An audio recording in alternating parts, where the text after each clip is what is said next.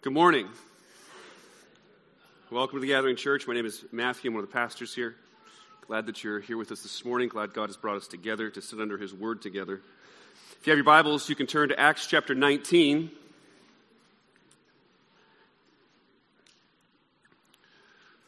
I'm going to read to us verses 1 to 7.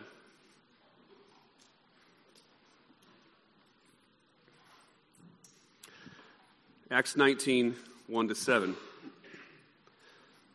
And it happened that while Apollos was in Corinth, Paul passed through the inland country and came to Ephesus. There he found some disciples. And he said to them, Did you receive the Holy Spirit when you believed?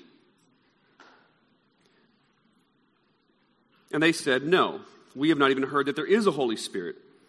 And he said, Into what then were you baptized? And they said, Into John's baptism.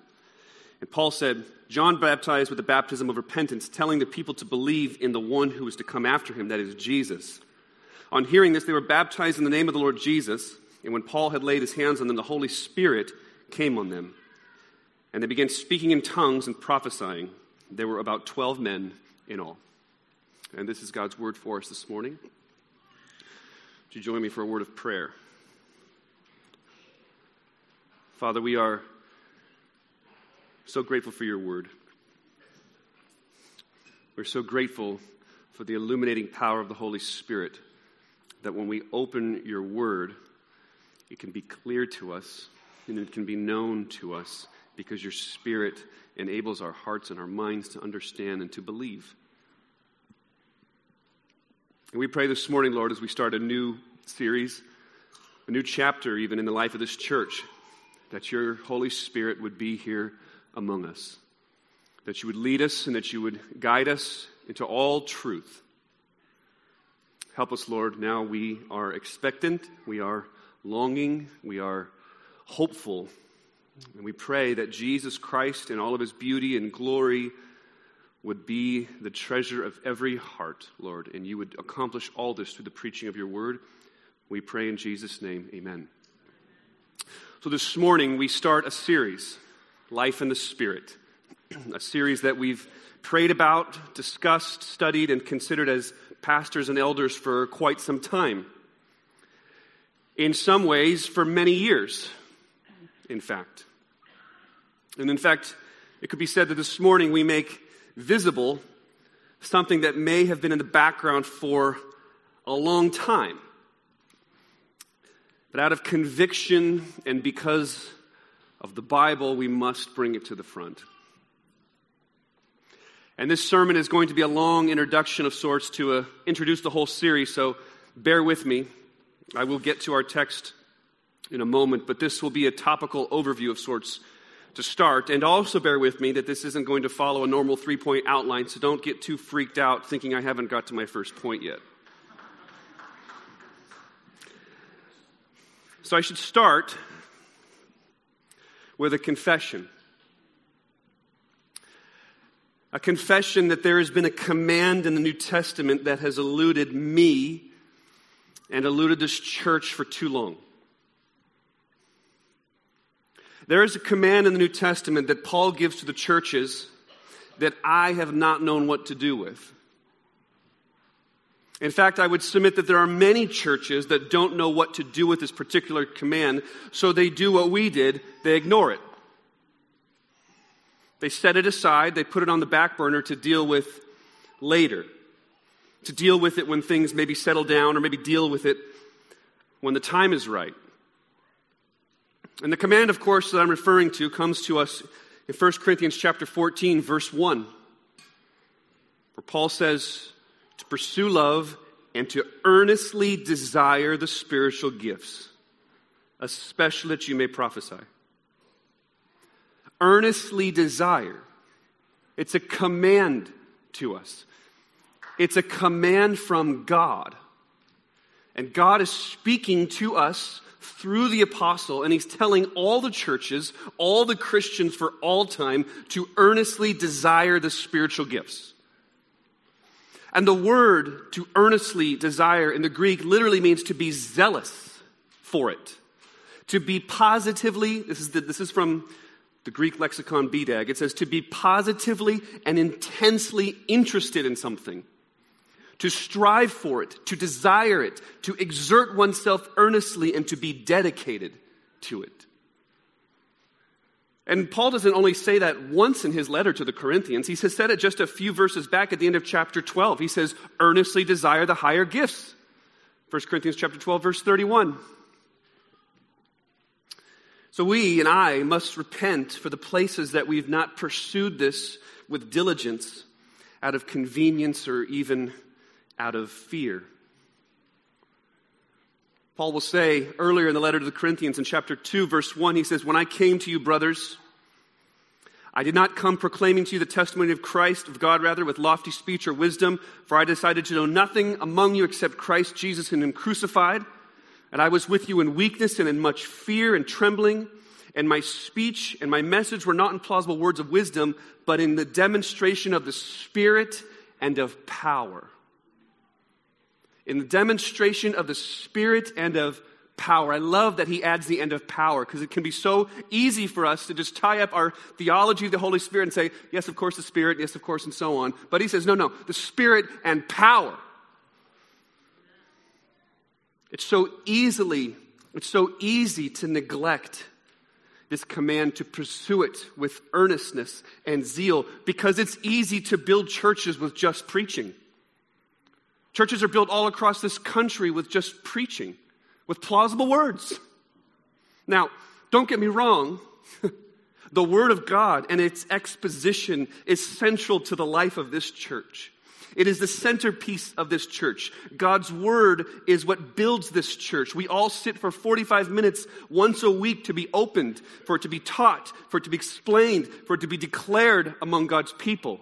But Herein lies the rub. Because there are generally two types of churches out there. There are churches that either esteem the word or they esteem the spirit. There are churches that either esteem the proclamation of God's word or they esteem the pursuing of the Holy Spirit. And I'm going to use some words and definitions for a few minutes here. If you miss something or need more explanation, ask me afterwards or ask any of the elders. But these terms and these descriptions will be helpful as we go through this series. One kind of church we can call a reformed church. And these kind of churches highly value the Word of God. They esteem sound doctrine. They esteem hard, deep, good theological reflection and precision.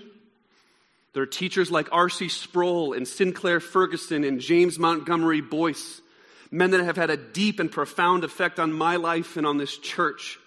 Their exaltation of the Word of God is to be modeled and to be emulated. But these men what would be called is what is known as cessationists. A word that means that they believe that the gifts of the Spirit ended around the time of the death of the last apostle.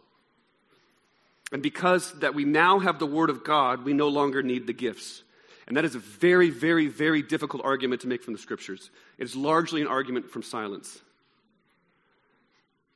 And there are men like Jack Hayford and John Wimber who would deeply value the work of the Holy Spirit in the church. And they teach their members to earnestly desire the spiritual gifts. And these camps could be called Pentecostal or charismatic. If you don't like the word charismatic, that's too bad because it comes directly from the Bible. And they would be called continuationists with the gifts. And they believe that the gifts of the Holy Spirit are still available in the life of the church today. But the concern with the Reformed camp is that too much of an emphasis on the Word of God will keep people from pursuing the things of the Spirit. So, if there was a concern from the Reformed camp, it would be that the things of the Spirit can just get out of control willy nilly. People are going to start barking like dogs. Okay? And that stuff happens in churches, and you just look at that stuff and you just go, that just does not seem like it's from God. Because it's not. But the concern with the continuationists that are doing it faithfully and pursuing the spiritual gifts is that there's too much of an emphasis on the Word of God. It's going to quench the Spirit.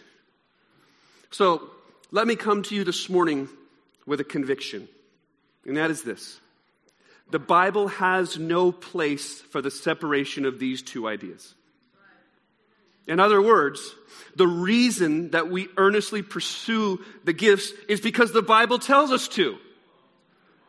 It's precisely because we are people of the book that we earnestly desire. We value precise, theologically accurate, exegetically sound, Christ exalting preaching and teaching. And because this book says to earnestly desire it, we are going to earnestly desire. We don't have an option. It's not our choice to simply lay it aside. To think that somehow diligently pursuing God through His Word would somehow quench the Spirit is just ridiculous. And to think that studying and pursuing God's Word should not lead us to walk in the Spirit and to experience His presence and walk in the Spirit is also ridiculous. So, our vision is to bring these two together. And we have spiritual mentors from afar who are pursuing this vision as well. Men like Sam Storms, Matt Chandler, Andrew Wilson, John Piper. We don't have to choose between a serious study of God's Word and desiring the sign gifts of the New Testament. We don't. We don't have to pick. Praise God. We don't have to choose between a worship style that either extols God with words or extols God with expression and emotion. We don't have to pick. We can sing songs of all of his wonderful works in the gospel. We can declare his glory and his majesty. We can sing about his sovereignty over everything that is made. We can sing songs that lift high the name of Jesus Christ. Sing songs that declare our God to be a mighty fortress. Sing songs that declare all glory belongs to Christ our King. Sing songs that say, Oh, for a thousand tongues to sing my great Redeemer's praise, the glories of my God and King and the triumphs of his grace. And we don't have to sing those songs with folded hands while we sit down. We can sing those songs that evoke emotion and expression with our hands lifted high and our voices raised high, with our hearts and our minds fully engaged. Singing to a king who has ransomed us by his own life and his death. Singing to a king who redeemed us from the pit of despair singing to a king who is coming again to bring us to a place that he's prepared for us, where we will behold his power and his beauty and his glory face to face forever. That should get you excited. And that's our vision the convergence of word and spirit, the convergence of spirit and truth, the convergence of spirit and sacrament, the convergence of word and power the word and power, spirit and truth. Now, this isn't just my nice idea. I'm going to show it to you from the Bible in this overview, introductory sermon. So, back to Acts chapter 19 that we read at the beginning.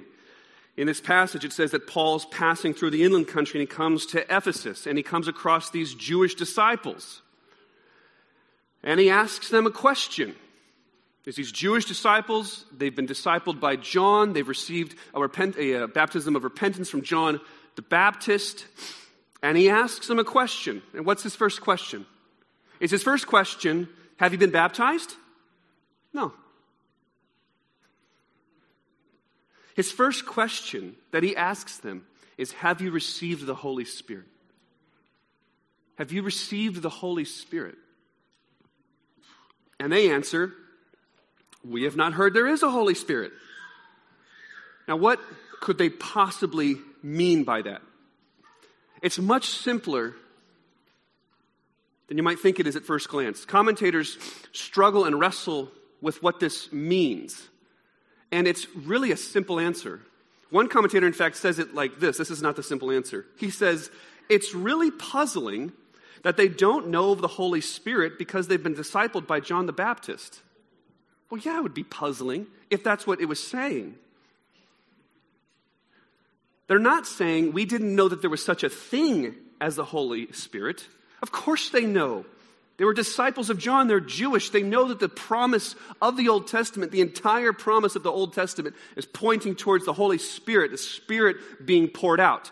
What they're asking is this John Eadie, Scottish commentator, he says this Surely such ignorance doesn't refer to the person of the Holy Spirit, for these men were Jews.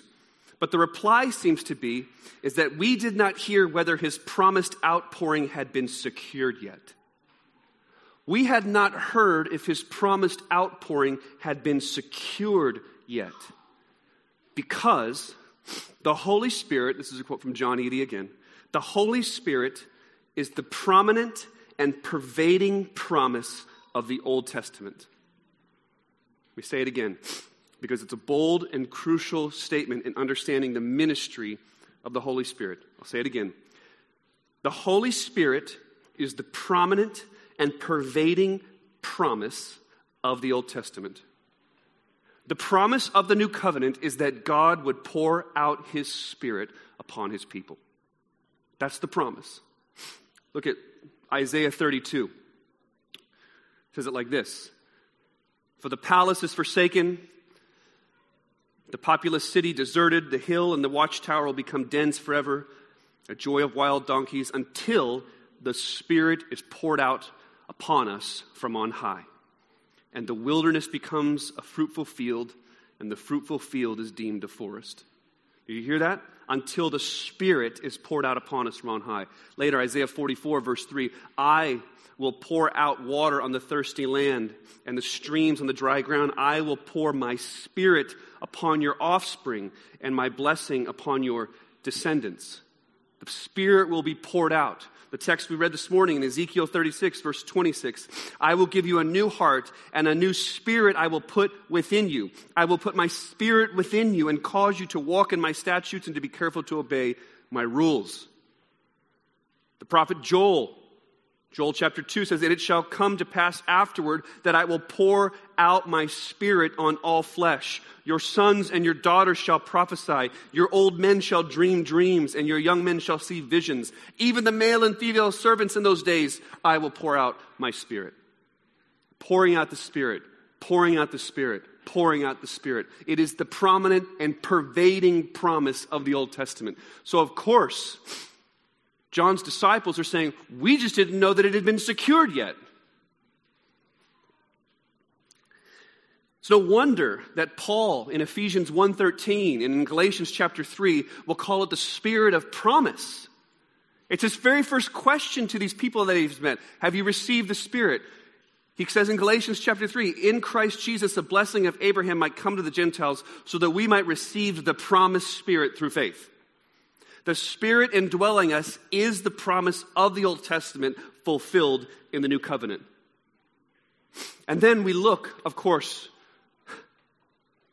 to the opening of the Gospels. Our Savior, the man Jesus Christ. Mark chapter 1, verse 10. This is how the Gospels open. And when he came up out of the water, this is at his baptism, immediately he saw the heavens being torn open and the Spirit descending on him like a dove. Don't you just love how the ESV renders that? It says that it's torn open. Again, BDAG, the lexicon says to divide by use of force, to split, to separate, to tear off, to tear apart. There's such urgency in its rendering. There's urgency in using the word torn off, that the Spirit is coming down on Jesus in power.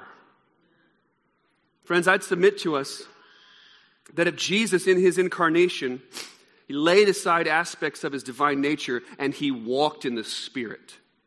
That's at least part of what Paul means in Philippians chapter 2, right? When he says, But he emptied himself by taking the form of a servant, being born in the likeness of men, and being found in human form. He humbled himself, emptied himself. It's a mystery, to be sure, friends. It's a mystery to understand how an omniscient, omnipotent, all powerful, all knowing God can somehow lay aside aspects of himself. But, my friends, I think that that's what the Bible is teaching us. That Jesus, as the first forerunner of the new covenant, is a man who's filled with the Spirit. He's walking in the Holy Spirit.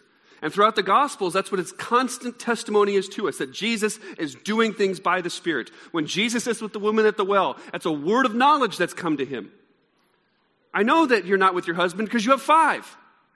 It's a word of knowledge that's come to Jesus, and he's using it in an evangelistic context. The next passage in Mark will immediately say that the Spirit's the one that led Jesus into the wilderness. Turn to your Bibles to the Gospel of Luke and just see what Luke is doing here. Luke is showing us that everyone in the beginning of the Gospels here is doing things by the power of the Holy Spirit. Whether it's Zechariah, whether it's Mary, whether it's Elizabeth, whether it's Simeon, whether it's John the Baptist, or whether it's Jesus, everybody is doing things by the work and the power of the Holy Spirit. Chapter 1, verse 15, talking about John the Baptist. He must not drink wine or strong drink, and he will be filled with the Holy Spirit even from his mother's womb. Chapter 1, verse 36 Mary said to the angel, How will this be since I'm a virgin? And the angel said to her, The Holy Spirit will come upon you. When Mary goes to visit Elizabeth, verse 41, and when Elizabeth heard the greeting of Mary, the baby leaped in her womb, and Elizabeth was filled with the Holy Spirit. Chapter 1, verse 67. Zechariah was filled with the Holy Spirit and prophesied. Go down, chapter 2, verse 25. Now there was a man in Jerusalem whose name was Simeon, and this man was righteous and devout, waiting for the consolation of Israel and the Holy Spirit was upon him. Verse 26 And it was revealed to him by the Holy Spirit that he would not see death before he had seen the Lord's Christ. Chapter 3, verse 16. John answered them, saying, I baptize you with water, but he who is mightier than I is coming the strap of whose sandals I am not worthy to untie. He will baptize you with the Holy Spirit and fire. Verse 22 And the Holy Spirit descended on him in bodily form. Verse 4, chapter 4, verse 1 And Jesus, full of the Holy Spirit, returned from Jordan and was led by the Spirit into the wilderness. 414 And Jesus returned in the power of the Spirit to Galilee Verse 18, he proclaims in the, ten, in the synagogue, The Spirit of the Lord is upon me, because he's anointed me to proclaim good news to the poor. He sent me to proclaim liberty to the captives, recovering of his sight to the blind, and set at liberty those who are oppressed to proclaim the year of the Lord's favor. Look, it's just all over Luke's gospel. Just read it. Just read it. Everything is being done in the power of the Holy Spirit. The promise of the Old Testament that the Spirit will be poured out on people is beginning to come to fruition even as we open the first pages of the Gospels. I just read verse chapter 4 verse 18 says the same thing about Jesus in Matthew chapter 4 when it summarizes his ministry. It says that he went out through all Galilee. He was teaching in their synagogues, proclaiming the kingdom, and he was healing every disease and affliction among the people. There's four things that he was doing there. He was preaching, he was teaching, he was healing, and delivering. What do churches in the West so often look like? The first two churches that preach and teach, preach and teach, preach and teach, preach and teach. But Jesus' ministry was marked by preaching, teaching, healing, and delivering. All four. Not just half of them, all four. What does that bring to mind? It brings to mind now tying in what John says in his gospel. John in his gospel, chapter 14, verse 12, he says, Truly, truly, I say to you, whoever believes in me will do the works that I do, and greater works will, will, than these will he do because I'm going to the Father. He doesn't just say, Truly, truly, I say to you, whoever believes in me will preach and teach the way I did. He says, Truly, truly, I say to you, whoever believes in me will do the things that I did will preach and teach and heal and deliver. And he goes even further. He has the audacity to say, and greater things than these will he do, because I am going to the Father. Greater things. Not just the things I preach, but the things that I do. Remember, Jesus will tell us two chapters later in John 16. He says, Nevertheless, I tell you the truth. It is to your advantage that I go away. For if I do not go away, the Helper will not come to you, but if I go, I will send him to you.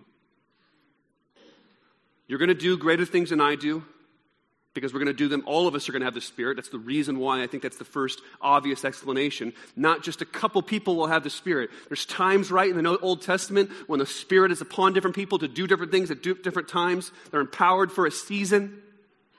But the promise of the new covenant is that every single one of us would have the Holy Spirit in us to do the things that Jesus did. Ministries that are marked by preaching, teaching, healing, delivering.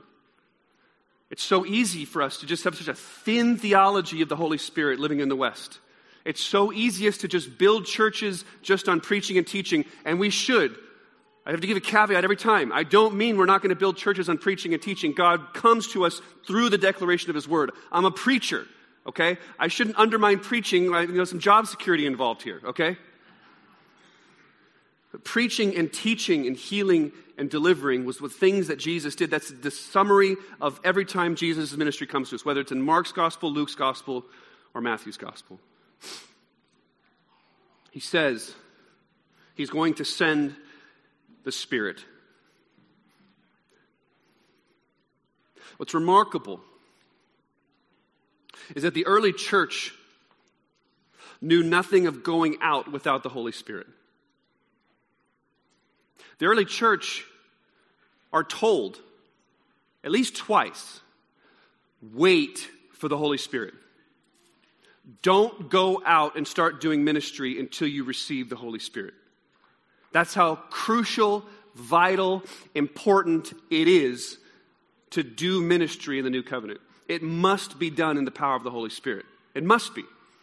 Listen to what Jesus says in Luke 24 49. As the Luke's gospel is closing, he says, And behold, I am sending the promise of my Father upon you. But stay until this, in the city until you are clothed with power from on high. Wait. Stay in the city. But yeah, Jesus, aren't there, aren't there needs that need to be met right now? Wait. Stay in the city until you receive the promised Holy Spirit. Because it is absolutely essential, necessary, vital. You can't do ministry in the new covenant without it. So it says, wait. You know that Luke and Acts are a two volume set, right? Luke starts with O Theophilus, Acts starts with O Theophilus. That's how he closes Luke. Listen now, he opens Acts. Chapter 1, verse 4. And while staying with them, he ordered them not to depart from Jerusalem, but to wait for the promise of the Father, which, he said, You heard from me that John baptized with water, but you will be baptized with the Holy Spirit not many days from now. Verse 8 You will receive the Holy Spirit you will see power, rather, when the Holy Spirit has come upon you. So the disciples wait. The early church is waiting for the Holy Spirit to come, which has been promised throughout the Old Testament and which is the preeminent promise of Jesus. As Jesus' preeminent promise to the disciples in the Gospels. And he tells them, wait for the promised Holy Spirit. And then what happens? Pentecost comes. Pentecost comes. Chapter 2, verse 1 And when the day of Pentecost arrived, they were all together in one place, and suddenly there came from heaven a sound like a mighty rushing wind, and it filled the entire house where they were sitting, and divided tongues as a fire appeared to them. They saw things and rested on each one of them, and they were all filled with the Holy Spirit. And they began to speak in tongues as the Spirit gave them utterance. They saw things, they heard things, they spoke things when the Holy Spirit came upon them. And the crowd says, verse 12, they're just, they're just confused and perplexed. And they say to Peter, What does this mean? What in the world? And they, they even thought, Man, these dudes are drunk. What's going on here? I always thought it was weird that it says, We can't be drunk. It's only a certain hour of the day. And it's like, Well, wouldn't a drunk get drunk a little early in the day? But beside the point. And they were amazed and said, What does this mean? And Peter stands up and Peter preaches a message. And what does he say? He says, This is the fulfillment of what the Old Testament was talking about the whole time. He quotes Joel. He read Joel a moment ago. He quotes Joel directly. He says, In the last days it shall be, God declares, I will pour out my spirit on all flesh. And your sons and your daughters shall prophesy, and your young men shall see visions, and your old men shall dream dreams. Even on my male servants and female servants in those days, I will pour out my spirit, and they shall prophesy. Amen. This is the promised outpouring. You can just follow it through the storyline of the Bible. It's promised. It's Jesus is the forerunner for it. Next comes the apostles and the disciples. And then they say, when they had heard this, they were cut to the heart and said to the Peter and Peter and the rest of the apostles, "Brothers, what shall we do?" And Peter said, "Repent, be baptized, every one of you, in the name of Jesus Christ for the forgiveness of your sins, and you will receive the gift of the Holy Spirit." So we've come full circle. The Old Testament prophesied it. Jesus and some in the Gospels get it. The apostles get it. They preach the message of the promise of the covenant through quoting Joel and others. They say, Now what? And they say, Repent. That means to turn from your sin, turn from the life that you were living, be baptized, which we're going to do today. We have three baptisms today. People declaring that they are no longer living for themselves, but they're uniting themselves to Jesus Christ. And receive the Holy Spirit. Receive the Holy Spirit. The book of Acts, then, as the second volume in Luke's two writings, is the living out of Jesus' promises. That's what the book of Acts is. It's Jesus continuing to do his work through preaching, teaching, healing, and delivering. It's the fulfillment of John 14 greater works than these will you do. That's what the book of Acts is. One commentator in the um, New Testament Biblical Theological Series, what's it called? It says, The Continued Works of Jesus. Trev, I'm looking at you. The one that talks about the book of Acts, it's called The Continued Work of Jesus or something, isn't it? Yep, thanks. That's all I needed. He's not going to say no right now. yeah. That's what the book of Acts is. It's the apostles and it's the new disciples and it's the new church living out the vision that Jesus has given them in the Gospels. So, yeah, the guys in Acts 19 probably knew about the Holy Spirit. It was the pervading and preeminent and prominent promise of the Old Testament. John even told them, he says, You're going to be baptized with water, but there's going to become one who will baptize you with the Holy Spirit. They must have known. They just said, has the, in a sense, they're asking, has the Holy Spirit been secured yet? Has the promised outpouring come yet? Has the Messiah come? Has he been resurrected? Has he ascended? Is he seated next to the Father so that he might pour out the helper for our sake?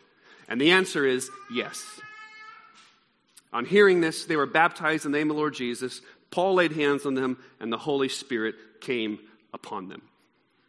And they began speaking in tongues and prophesying and there were about 12 men in all. That went a lot faster than I thought it would.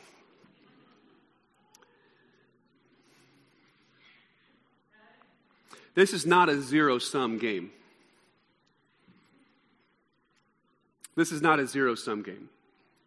This is not a take it or leave it kind of situation if we don't pursue the Holy Spirit the way that the early church did, there are consequences.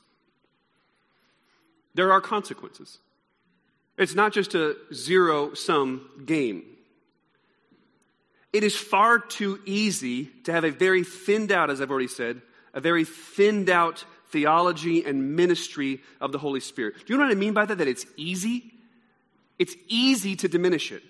It's hard to earnestly desire it and pursue it. It's easy to sort of just keep it in the back seat. Because no one in here is going to probably, well, I don't think, very few in here are going to admit that they're cessationists. Of course, I'm not a cessationist.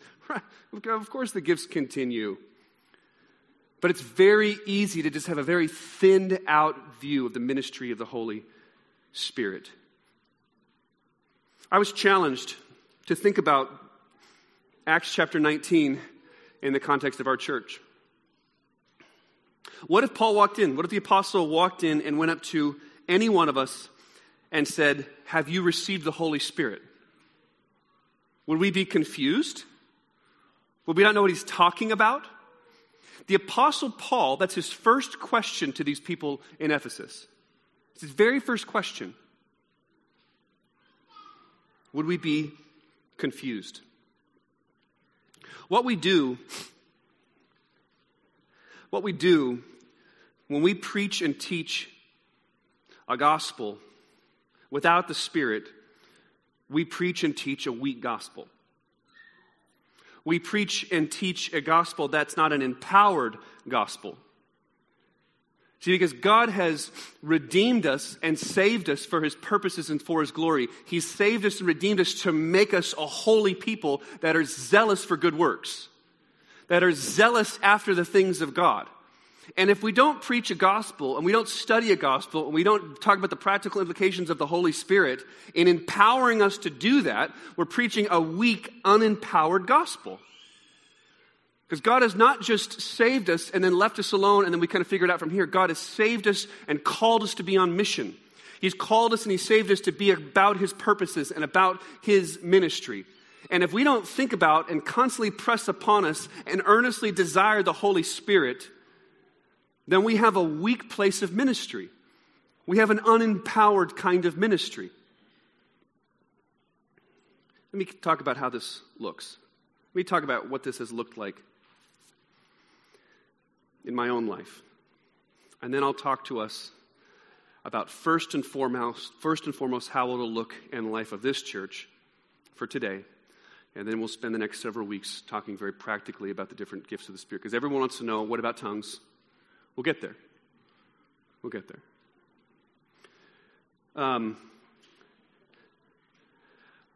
I have two pretty dramatic times when the Holy Spirit uh, really came in a, in a powerful and palpable way in my life. And it was early on in my walk with Jesus. And I'd been married for about 18 months or so, maybe two years. And um, I was, I was struggling in my faith. I was, uh, I was living for the world in many ways. I was going out after, after work and, and, and drinking and gambling. Um, and we were at a, in a mega church, and the mega church had grown to the point that they actually had to put up a tent in the parking lot because we outgrew the building. And so they bought this old circus tent that would seat about a thousand people. And the office building was the church building now. And during the Sunday song service at one point, I leaned over to Vanessa and I said, I don't believe any of this. I don't, I don't believe this. This is not, this isn't true. And one other song went by, and I just said, I got I got to get out of here. I don't, I don't buy this. And I left, and she was crying, and she stayed in the service, and I made it out about halfway to my car. And then from the office building came running one of the pastors, and he was running right at me. And he said, Matt, I was just praying for the service, and God told me to get up and go find you right now. And I fell to my knees and just wept. And I just confessed to him all that I'd been doing. I confessed to him my sin. And that man took me under his wing and discipled me. And, um, and really showed me what it was to earnestly pursue Jesus to earnestly desire Him in ministry. Yeah. So, about a month later, we were just, Vanessa and I were considering what's next in life for us. What are we supposed to be doing with our lives? And I was driving down PCH. We lived in Monterey, California. Tough life. And um, I was driving on the road and I just was praying, just asking the Lord, what do you want me to do? What do you want us to do with our lives? And the only audible time I ever think I heard the voice of God speak to me, and he said, Vanessa's going to have a baby. You're supposed to go to Bible college in the Northwest, and you're going to be a pastor. And I don't normally tell this story because I've actually never told it publicly because it's just not the normal way that God helps us to make decisions. I mean, normally our decisions come by counsel, prayer, wisdom. It's not the normal way that God helps us to make decisions. So I just thought, wow, okay, I'm going to just pray about that. I'm going to give that to God. I'm going to just think about that for a few days. Vanessa calls me about an hour later and says, You'll never believe what happened on my lunch break. She said, God spoke to me. And he said, I'm going to have a baby. You're supposed to go to Bible college in Northwest, and you're going to be a pastor. And I thought, that's interesting. and so, just, you know, not to get too uh, nitty gritty, but I'll say that for the first two years of our marriage, we did not prevent having children, and we didn't have any kids. And now, if you look over there, you see we have no problem having children. and that night, we literally went into Google and we just typed in Bible College Northwest. I had knew nothing of Multnomah. I knew nothing of Portland. I knew nothing of Western Seminary. I typed it in. I applied. My wife at that time was in the army. She's like, Don't you realize I'm in the army? I can't just move to Portland whenever I want. I'm a slave to the United States government. And I just said, God's going to work it out. God's going to work it out. And the day that she, well, it's a long story, but essentially she got pregnant and got out of the army. and we moved up here uh, 13 years ago this month. Now, I tell that story, and it's, it's dramatic, and it's, it's, um, it's set, it changed the course of our life in a radical and dramatic way. But God also speaks to me and to others and to you. I heard a testimony just this week of something very just subtle and simple, just, just a tune of the Holy Spirit. A brother had a word for another brother. He, he said it to him, and by the end of the week, it was clear that it had been from God. It had been from God. And it's just like that was, it's, it's amazing that God, the King of the universe, who upholds everything by the word of his power, would still give us impressions and speak to us, to guide us, to care for us, to love us. So, how is it going to look first and foremost in this church? How are we going to start pursuing, earnestly desiring the spiritual gifts? The place that it starts is longing for the presence of God.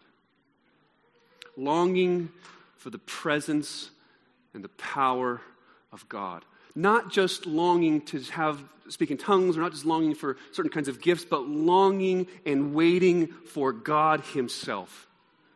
We think of Exodus chapter 33 when Moses says, If your presence will not go with me, then don't even bring us up out of here. It's a longing for God Himself. It's like the psalmist says in Psalm 84 How lovely is your dwelling place, or Lord of hosts. My soul longs and faints for the courts of the Lord. My heart and flesh sing for joy to the living God. Blessed are those who dwell in your house, ever singing your praise. Blessed are those whose strength is in you, in whose heart are the highways to Zion. The Lord loves the gate of Zion more than the dwelling place of Jacob, which means that God loves the assembly of his people, longing to be with God in his presence as a corporate people, longing to worship him, to sit under his word, just be closer to him from strength to strength. Trusting and abiding in his promises, trusting and resting in him, and earnestly pursuing God for God's sake. And when we pursue God, when there's an earnestness to see Him and to know Him and to love Him and to just be in His presence, these things start to come.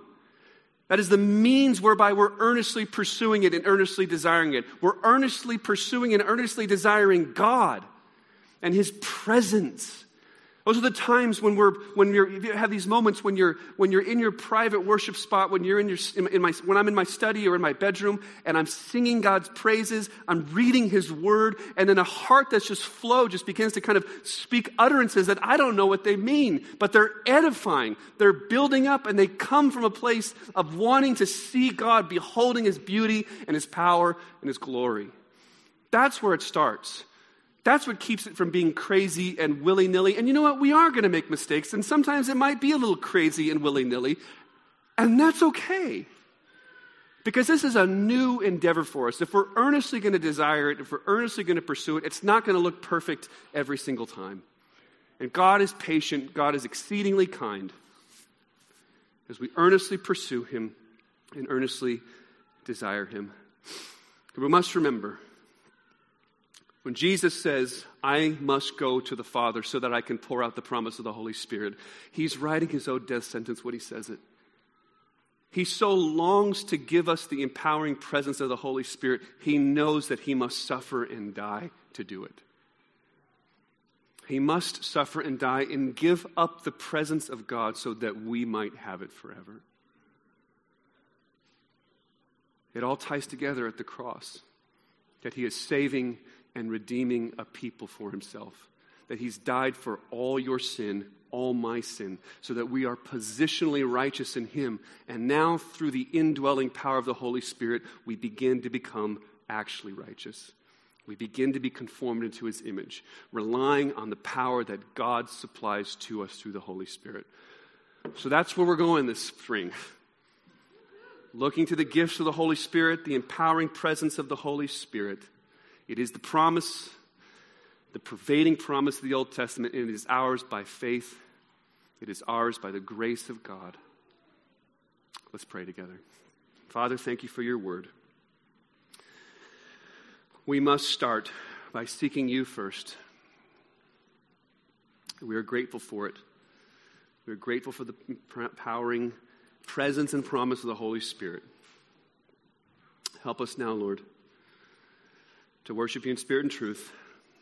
We're grateful for it. We pray in Jesus' name. Amen. So now we're doing two things.